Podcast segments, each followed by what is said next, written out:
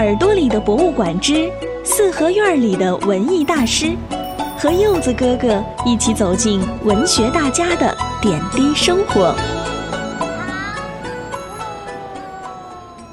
亲爱的大朋友、小朋友们，欢迎收听由异空间带来的《耳朵里的博物馆》，我是柚子哥哥。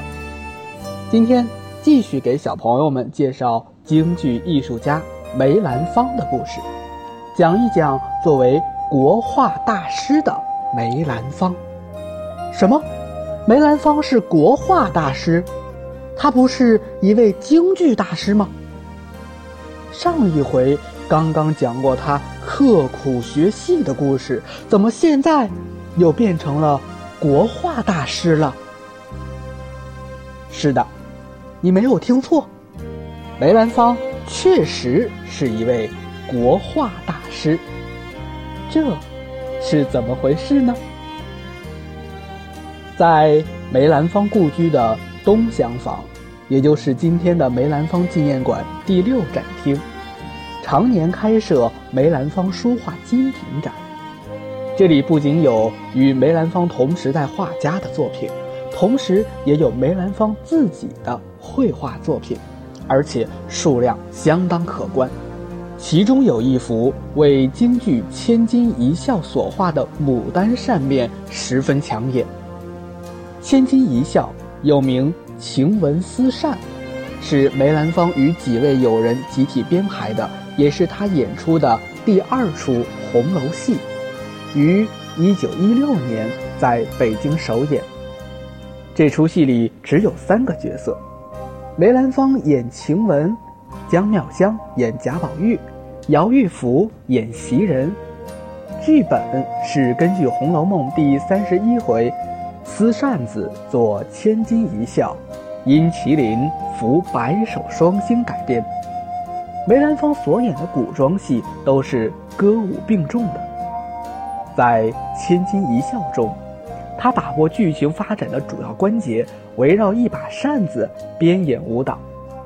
梅兰芳演《千金一笑》时，必在上台之前亲笔精心画一张扇面，装上扇骨，带到台上去表演，然后当场撕掉，演一次，画一次，撕一次，成了规律。现在我们到梅兰芳故居看到这张扇面，只是他演出时所画的许多扇面的其中一幅。虽然这些扇面在演出过程中根据剧情发展要被撕掉，但梅兰芳每次演出前仍然一丝不苟、毫不敷衍地作画，既体现出一个京剧艺人的职业操守，又反映出梅兰芳自身良好的艺术功底。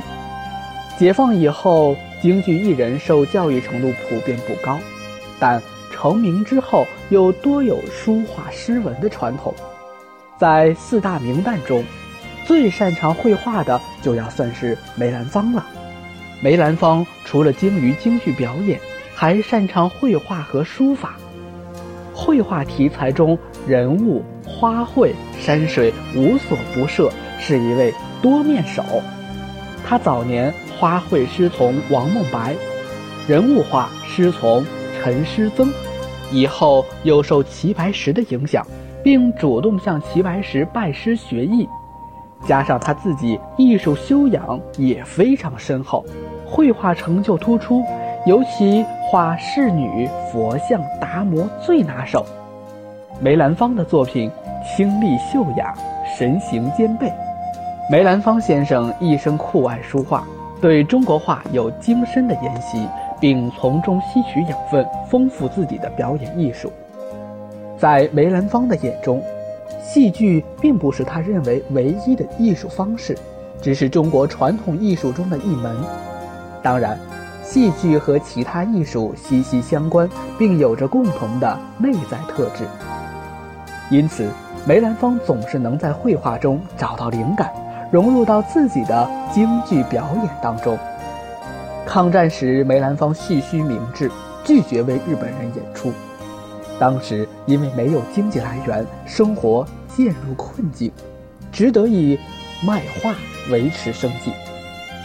梅兰芳就在长达一年多时间里不分昼夜积极绘画。由于有画家们的支持和鼓励，他在1945年春和叶玉虎先生合办的画展举行了，展览获得了巨大成功，于是人们重新认识了一个画家梅兰芳。可见，艺术门类本身没有严格的界限，各个艺术之间是相通的。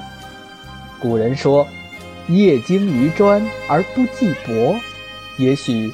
就是这个道理。